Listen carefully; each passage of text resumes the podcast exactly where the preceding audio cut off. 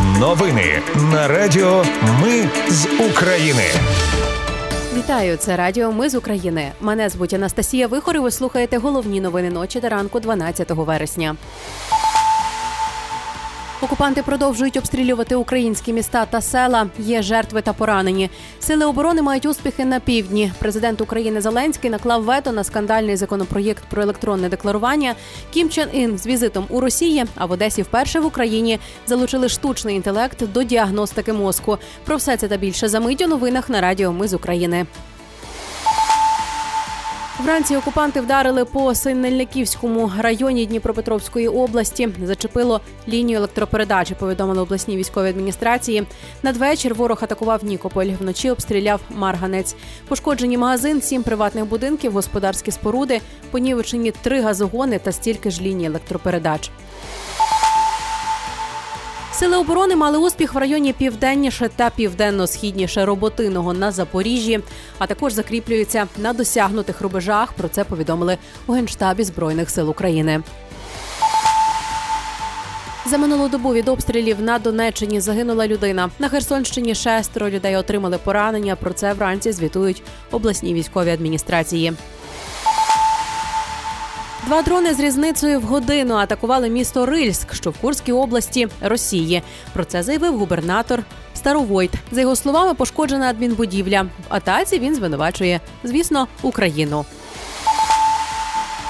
Президент України Володимир Зеленський наклав вето на скандальний законопроєкт про електронне декларування, який залишає реєстри закритими ще на рік. Про це він повідомив сьогодні вранці. За словами Зеленського, декларації мають бути відкритими одразу, не через рік, а вже зараз реєстр треба відкривати. Ще він додав, що треба бажано швидко проголосувати за правку про відкритий реєстр. Народний депутат від фракції Голос Ярослав Железняк повідомив, що у 20-х числах вересня проголосують за потрібну правку. Кім Чен уже в'їхав до Росії. Його бронепотяг прибув до станції Хасан на кордоні із північною Кореєю. Російські змі пишуть, що зустрічі з Путіним має відбутися в Владивостоці. Раніше медіа повідомляли, що перемовини можуть стосуватися передачі зброї, зокрема боєприпасів для Росії. Сполучені Штати Америки стежитимуть за результатами запланованої зустрічі Кім Чен та Путіна і вже готові ввести нові санкції в разі, якщо обидві країни домовляться про постачання зброї із КНДР, заявив речник держдепу Міллер. Очільник поліції Київської області Андрій Нібито віде з посади. Про це він повідомив на своїй сторінці у Фейсбуці. Одразу ж з'явилася новина, що новим керівником поліції Київської області став генерал Анатолій Щадило. Повідомили у прес-службі поліції області. Андрія Нібитова натомість призначили на посаду заступника голови Національної поліції України. 24 серпня Росія намагалася атакувати цивільне вантажне судно у порту в Чорному морі. Про це розповів прем'єр-міністр Британії Ріші Сунак. Росіяни цілилися у судно під ліберійським прапором. Декількома ракетами серед них були два калібри. Усі ракети успішно збила українська протиповітряна оборона. В Одесі вперше в Україні залучили штучний інтелект до діагностики мозку. Нейромережа аналізує зображення комп'ютерної томографії та виявляє патологічні зміни. Уже за 5 хвилин після цього лікар може ухвалити рішення про подальше лікування. Проєкт показав хороші результати. Цей досвід вже використовують у прифронтовому Краматорську.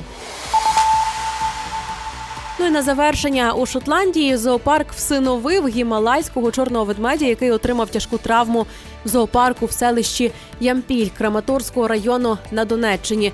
У жовтні 2022 року українські військові увійшли до покинутого зоопарку у селищі Ямпілі. Побачили, що за час окупації 200 тварин загинули. 12-річний ведмідь виявився одним із небагатьох, хто вижив. Також він був тяжко поранений. В тварини був струс мозгу, коли поряд з його кліткою вибухнув снаряд. Шотландський зоопарк назвав ведмедя на честь його селища Ямпіль. Це були новини на радіо. Ми з України. Мене звуть Анастасія Вихор. Наші новини про те, що дійсно відбувається в Україні.